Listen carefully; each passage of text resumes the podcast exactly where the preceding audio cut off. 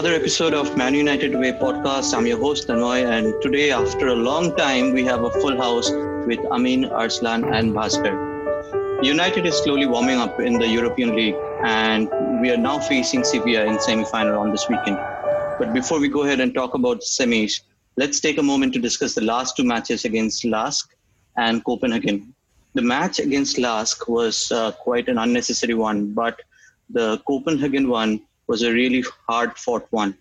And it would be interesting to find what we have to say or what everyone has to say out here about the display that we put up. So, who wants to go first and share their thought about it? Yeah, I thought the match against Copenhagen was a very well fought match by Copenhagen because defensively they put in a great shift. They were very well organized and like they weren't much of an attacking threat because I don't think Romero had a single save to make also in, during the full game. But one of the highlights and the standout performances of the game was the goalkeeper who made 13 saves, which was the record number of saves uh, yeah. in an Europa League game.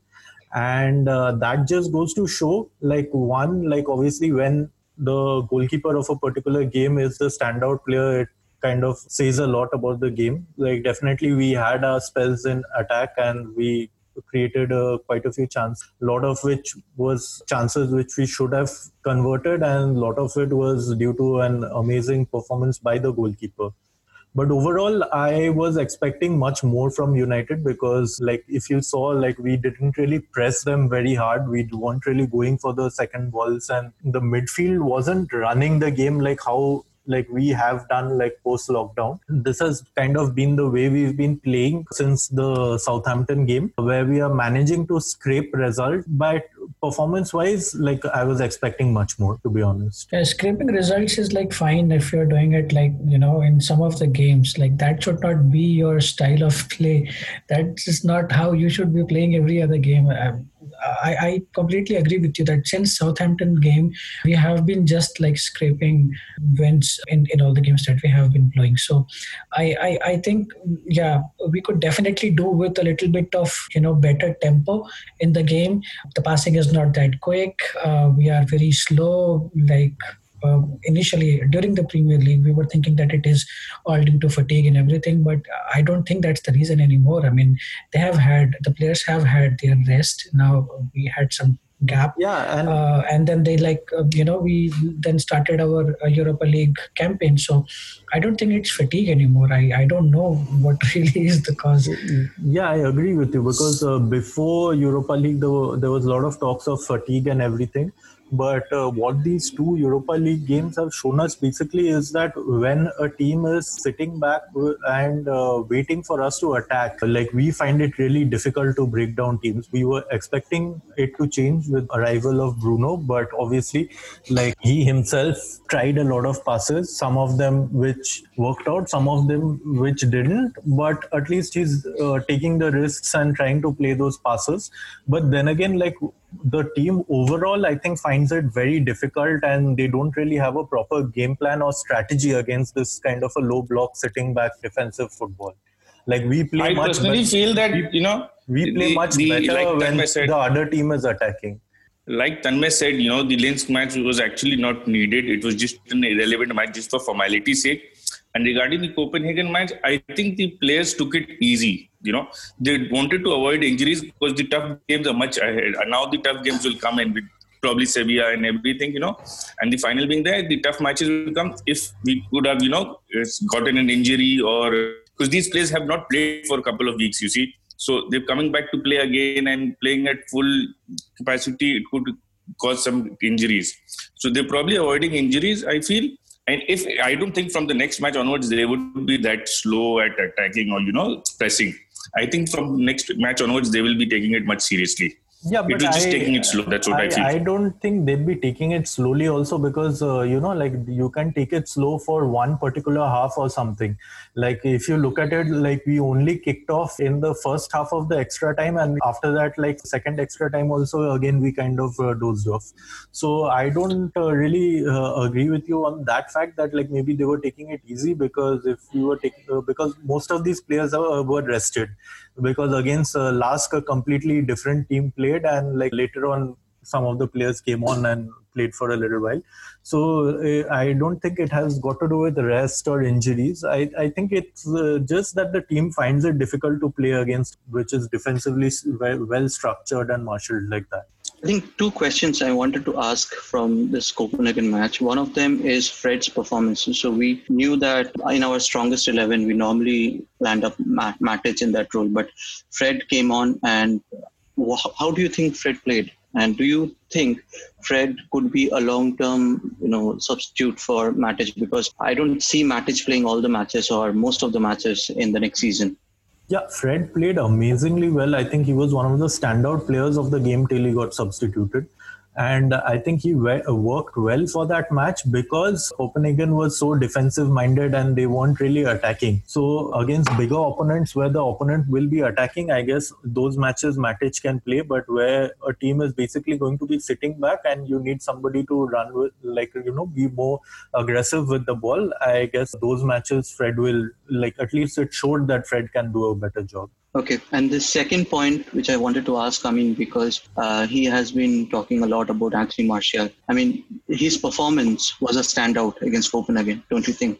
Yeah, I think, uh, like I said, this has been his best season of his career so far. I would, I would go that far to say that this has been his best season, and and everything that he is doing right now, both on the field and off of it, because you know a lot of things come from mentality and the way you prepare yourself for the games, the kind of confidence that you show uh, in your own abilities, and you know, Ole said that he literally begged to come on, you know, against Lask because he knew that there were a lot of open areas, open spaces opening up, and he uh, promised a goal, and then he was and, and he actually scored. So yeah. that's that's something that shows that he is also feeling confident in his abilities, and like he's feeling confident every game that he is going to score. So these other things are, you know, really really good to see in him because uh, he lacked it before this season, and uh, I think most of the, as I said, most of the things that he is doing this season uh, are, are, spot on. Like he's he's doing he's been phenomenal both attitude wise as well as his his gameplay and finishing. So he was good in both the games as well. I I really liked the way he like conducted himself in both the games. Although he couldn't get a goal in the in the Copenhagen game, but I really really like thought that he deserved one. I think one more thing I want to bring out, and uh, that's one of the most concerning thing from the Copenhagen match, is how Rashford is not able to convert. Uh, do you think he's trying very hard, or it's just a phase that he's going through and he would be good enough coming in coming two matches. I personally feel looking at him like since the time he's returned from injury post lockdown i don't think he's fully fit to be honest. Like if you look at him like uh, you look at his pre lockdown matches the way he would press he would run after like you know chase down balls like he isn't putting in that kind of performances. And i personally feel because of his injury he doesn't want to overexert. And either that it's a mental thing or the fact that he's maybe fully not at that kind of a level physically due to which he is not being able to put in performances like before. But do you think this could also be due to the partnership because we have seen that Luke Shaw and Rashford together plays really well. Now that we have a new partner out here in Brandon Williams who's uh, excellent in the left back position at his age but still we don't see them quite clicking on because those passes and nicks that Rashford is making, uh, Brandon is not able to react at the same time, and yeah, I, those. Yeah, you're you're very right on that point because Brandon is primarily a right back who has played so well in left back position. He's been playing he's playing as a backup left back, but the fact that he's a right-footed guy, like when he's overlapping Rashford or any other person on the left wing, he is obviously not going to put in like those crosses or passes because every time he makes overlapping run also end of the day he has to cut back on his right foot and then make the pass which again breaks down the attacking play and kind of slows down the game to an extent. And like i think that fact like somewhere down the line it hampers the play. Right. Let's move on to sevilla. We we are going to face them and we all saw how sevilla played against wolves I mean, they were very fast through the flanks, especially on the right side. Do you think they would be a threat and Brandon would be a, uh, having a very tough night that, on the weekend? No, I don't think so. Personally, I'm very happy that we are facing Sevilla instead of Wolves because, like, we've played them so many times. Like, just from a game point of view, I didn't want to watch it. One, because I knew that, like, it would be a pretty boring game because they'll come out with the five defender formation and they'll defend and try to hit us on the break what we used to do before pre Bruno. But Sevilla is again a very attacking team. So at least one good thing is we'll get a more attacking, free flowing football uh, to watch. And secondly, I think like when teams are attacking us, that is when we do much better because we have very fast attackers as well. So we can always counter and put the pressure and break quickly and it will be a much better game to watch at least. And plus i think we do much better as a footballing team against that kind of uh, attacking play as compared I, I to teams hope, who are defending deep. I just hope that Ole does not employ his like five defenders oh, strategy God, yeah, absolutely. against Chelsea. against Chelsea because because now we are facing an attacking team and he feels that we need to have five defenders to restrict them. I, I, I seriously think that that would be a very bad idea. I mean, we should stick to the things that we do well. Yeah. We should try to like uh, we are good at counter attacks. We are good at like like controlling the tempo of the game and then like you know playing attack, quick, quick attack in football. I mean, this is how we have been able to like uh, win games against the big teams. So probably uh, doing that here would be good as well. I just hope that I do not see that tactic one more time mm-hmm. this season. True. But there's there's one important thing that I want to ask to Arslan that do you think playing our best eleven makes us predictable out here? Well, everyone knows you will go with the best eleven considering the importance of the match. So uh, it is not something that you can and who can you change? As we've discussed many times in the podcast, the bench is not really strong enough to take on to a big team. And like Bhaskar said, you need your fast players for this match because Sevilla is going to come out to hit you quick, and that is when you can counter it. And we've seen every time that you've played big matches and you've had your best eleven out there. Ole has started with a you know attacking team, and they've done very well. The results have been there the, against the top six. You've done actually the best performance has been against the best teams. So I don't think there should be any change. It helps Manchester United to go with the best eleven. Okay, okay, let's make change. So, what do you think about uh, Inter playing Shakhtar? What would be the outcome? Do you think Inter is going to win that? Because Shakhtar really plays well in these, you know, semi-finals and finals whenever they come in. Yeah, Shakhtar. And they're a very unpredictable a, team. Yeah, Shakhtar is a very good, well drilled, good team who plays some very good football. But then again like an end of the day like you know the kind of team and squad uh, inter milan have you would expect them to win this match. And they have been themselves been on a pretty good run lately. They've finished second like it was a close second in this area and they've played pretty well in Europa also. Lukaku seems to be on a scoring spree. So you would expect, like, one would expect, like, Inter to win unless Shakhtar pulls off pulls off a miracle and does something which shocks the world and they win. But like just from the team on paper, you would expect Inter to win it easily. I mean, they are a Champions League team. They were playing in the Champions True. League. It's just that they couldn't get out of the group stages because of which they are like in Europa League. But I, I, I don't really think that Shakhtar will be able to beat them. Uh, it is very unlikely. I mean, anything can happen in, in these two.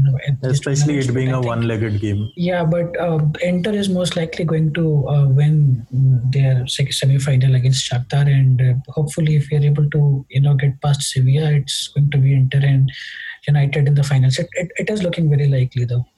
This See, Inter is the favorite, but uh, but psychologically, I would not want to face all those players that we kicked out. You know, because they'll be very motivated to prove their point against Manchester United. So that's yeah. going to be a X factor that could play the X factor, you know, for Inter if we face Inter later onwards. But we also know more about those players than anyone else, isn't it? So that would also be an advantage for us. Yeah, but but clearly they were not performing at the level they are right now at Inter. No? Yes, those but their weakness were really dead weight for you. Their weakness yeah, but, hasn't uh, changed, isn't it? Game yeah, but I like uh, just when the Europa League draw itself happened, the first thing I said was that I hope we face Inter in the finals. If not for anything else, just like you know, because none of these players who like I, agree, as, like Ashley Young has been a good player for us, so I don't have anything against him. But like Sanchez and Lukaku, for the kind of like the way they have been in a United in the United shirt and the like especially Lukaku like I would want us to face them and beat them. Like I, I would rather face them and beat them pretty badly and uh, have a uh, because I think like United players would also have a point to prove. It is going to be a very weird game. Obviously, like we all wanted Inter versus United final, and hopefully we will get one. But it is going to be very weird because these players were like you know very big flops. Like Ashley Young is a completely different story. Like he divides the fan base like anything but I, I, Alexis Sanchez was and Lukaku they were not like playing at their potentials, and they have been doing quite well at Inter. So that that says a lot about how United was being managed as well. So it's not. I, I understand that like they have a point to prove against United and things like that, but but if you look at the players and and you know the way they have started performing immediately after they left united i mean it gets you to think that you know we were probably not using these personnel that well uh, at United as well. Yeah, and let's not forget, like uh, when Lukaku was on the verge of leaving, he put out those training stats which kind of pissed off the whole United squad. Like when he put yeah. put out those like you know running stats of the United squad, like almost everybody was pretty angry with him about that because those were confidential information of in-game, like you know, in, behind the closed doors uh, training stats and all of players which he put out in public public domain. So I, I don't think like United players will also be taking that too easily. They like it would be a good motivating factor for them also to first of all to play a big team like Inter because uh, let's face it like facing Copenhagen and facing Inter Milan, like you mentally prepare yourself much differently because, like, uh, even though it is Europa League game, like if you're facing a Inter Milan or something, like you would like you know it's a much bigger opponent and you like you yourself you would be pumped to face them as compared to copenhagen or a lask no so united players were also not very happy with the way this whole saga went down like if you remember uh, uh, lukaku had posted something uh, that they are playing champions league and something like that and then they uh, were not able to get past the group stages and then they you know were dropped to europa league and then uh, Luka, uh, luke, luke shaw, shaw actually yeah. responded welcome back welcome to Europa back. League and something like that. So so I'm sure the players, uh, the squad has not forgotten uh, forgotten that as well. Uh, but I think it was a kind of relationship where neither of the parties were getting any benefit. Like nor these players nor the club were getting any benefits, and now that they have parted ways, both of them are are better off. You know at this stage now. So I think it is going to be uh, something that is going to play on their minds, and all the involved parties will try to do their best and like win that game. True. Just one stat that I want to discuss out here, and I'm not trying to troll Sanchez, but the day after Sanchez signed the deal, one match he played, and now he is injured once again. Does it remind you of anything that used to happen in United days? No, I just feel good riddance. Like, you know, even the fact that, like, you know, he went for a free, I wasn't happy that, like, you know, we didn't get any transfer fee out of him. But then, considering the amount of wages we saved by getting rid of him, and plus, like, you know, the kind of character, at least from what you hear, that the kind of character he is in the, you know, locker room and stuff, like, he not really the most, gives out most, the most positive vibe in the camp. So I'm happy that he's gone. And if he's injured, like I hope he's fit again, at least so that he can play and we can beat him. Right. So moving on to the Champions League, I think we are all watching it uh, nowadays. And last night, Atalanta versus PSG was amazing. Uh, it was a treat to watch. But we know that today we have uh, Atletico Madrid versus uh, RB Leipzig. Any uh, any results, outcome? What you're planning? Or yeah, I, I, think Leipzig after Werner, uh, like you know Werner's transfer, I think obviously they won't be as strong as like you know they were in earlier stages because let's face it, like Werner there, was their main player. but uh, obviously you can't uh, take away like they, like you know the rest of the team and obviously like Nagelsmann is a very good coach and you would expect him to prepare well for the game. But then again, like uh, given Atletico Madrid and the way they play and the way they set up, especially for these tournament kind of games, like you would expect them to like you know bow the hell out of everybody by playing defensive and then somehow nicking a goal and winning the game. Like that is all like you know when I see the fixture only. That is the only thing that comes to my mind. That like you know, boring football, one goal, and like you know them winning the game. Given the match, Simeone is going to prepare. Like he he is good at a job. You know when these tournament knockout tournaments come, he has shown he's reached twice these finals and not one. It's a different thing, but he has reached it twice.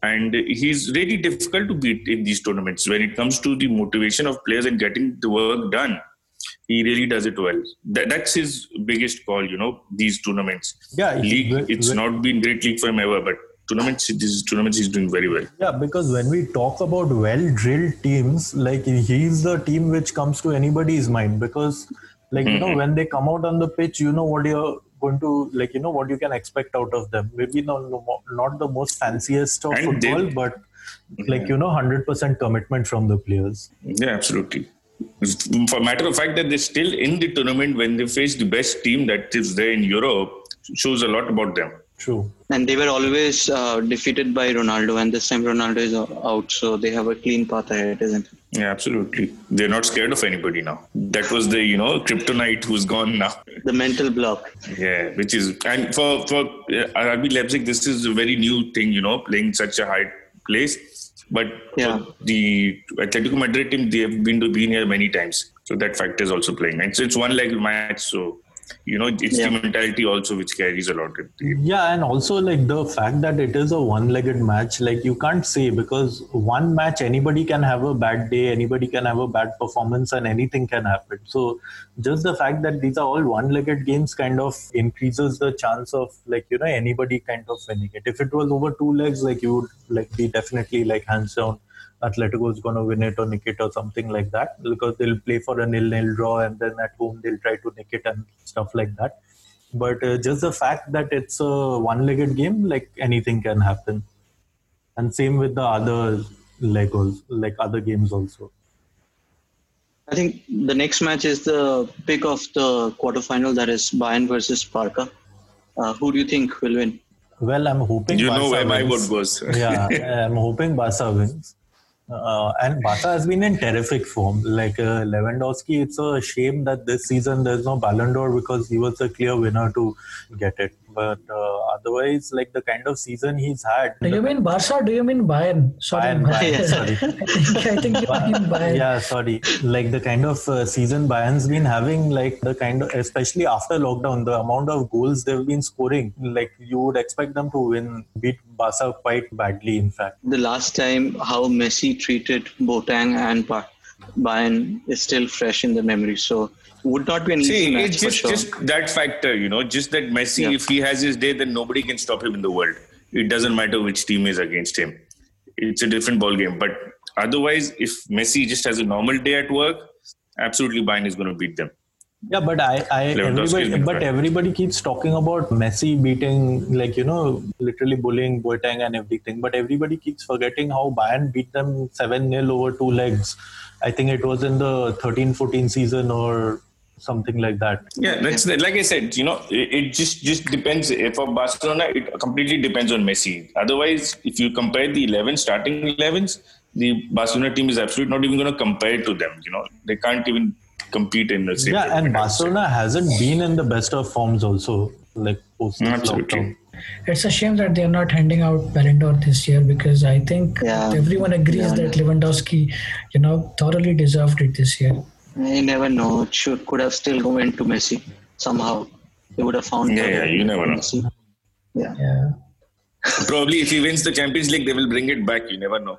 They yeah. like change in plan. You know, we're going to give it to him. All right, City versus Lyon should be a straightforward one. We saw how Lyon played against Juve. I don't see them going past City.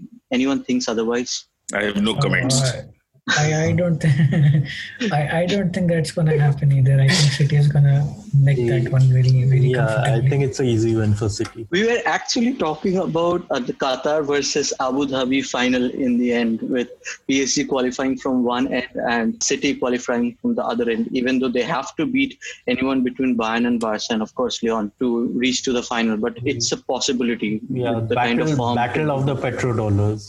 Yeah. That would be some advertising, you know, in the Middle And, East. and, and both the I, teams, that and is going to bring out a lot of shakes, I would say. Uh, and both the teams would be like like it would be a big thing because both the teams have been struggling for ages to win the Champions League. And But with this the happening, I think the the only Saudis will want to play a part in it. You know, they will go full on. We want a team now, right? Like, give it to us also. We want to be there also. That's the only trophy that these guys have not won yet. Like I think they've won everything else that was their um, domestic. Yeah, both- trophies that both had. team both of both of Both them of them. won everything. But but uh, funny how uh, Marquinhos was like the villain uh, who considered the penalty last year uh, against United, and this year he was the guy who actually saved them by scoring that goal that actually brought them to one-one, and then like they scored the second one in the dying minutes of the game. So hun- funny how things change in football, no? Absolutely, but he has always been a good player. Okay.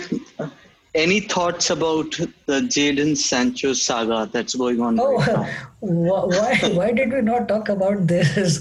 Uh, we have like we have been speaking for the last thirty minutes, and this is where you bring up Jadon Sancho. Then why?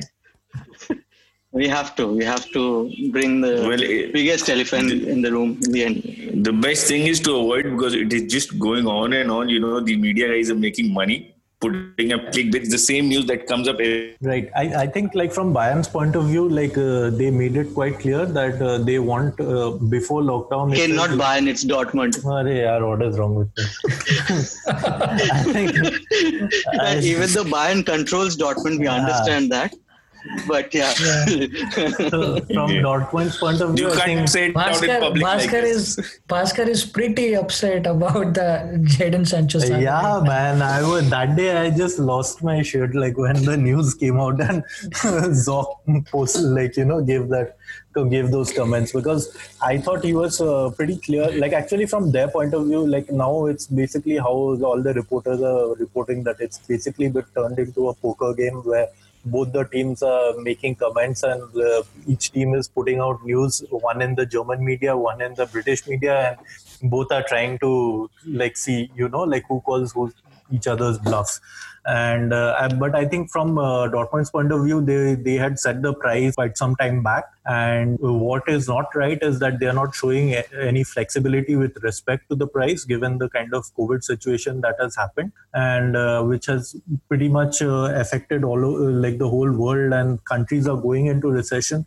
Uh, i think uk has just announced that they are going into recession. And considering that like from dortmund's uh, side i think there should have been some flexibility with with respect to But the Bhaskar, I, I think this is all like some some PR uh, campaign. yeah no so let me so, yeah, side. so let me finish so but uh, give, they've set the price but they showed flexibility in terms of structuring the payment because from what we hear like they didn't want the full amount at one go the whole 120 million they said that fine 120 million is what we want but like obviously you can structure it over two years or three years at least from what the reports we are hearing so that is the flexibility we've showed. But then again, like knowing Woodward, I'm pretty sure he must have gone in with a 50 million bid with 20, 30 million add-ons and stuff like that, which nobody is going to agree to. And the deal is basically dragging on like each and every one of our deals. So I think all United fans are used to this by now. But yeah, like just the fact that like we are all used to this, but it's just the difference is just that like the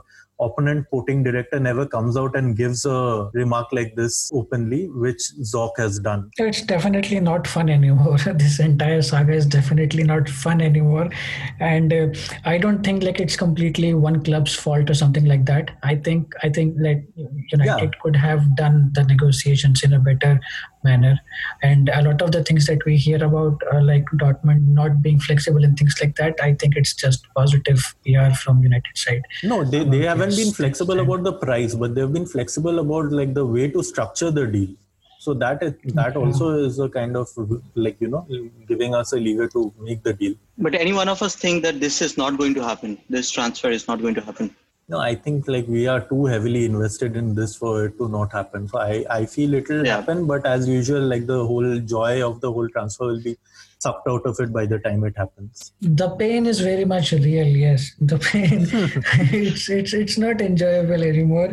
Even if it does happen by fifth of October, I think most of us would have would have been pretty much gone crazy by then. Well, I, I, think, yeah, let's put it in a way that we are not really worried about how it's going to happen. And if we believe that it's going to happen, let's just keep our hopes high that it is going to happen. Maybe the 7th of September, who knows, number 7. Let's see, let's see. Well, thank you so much for joining in. And that's a wrap for this week. We hope that we speak next week with uh, United beating Sevilla and firming their place in the finals of European League. Thank you so much once again. Have a nice day. Goodbye.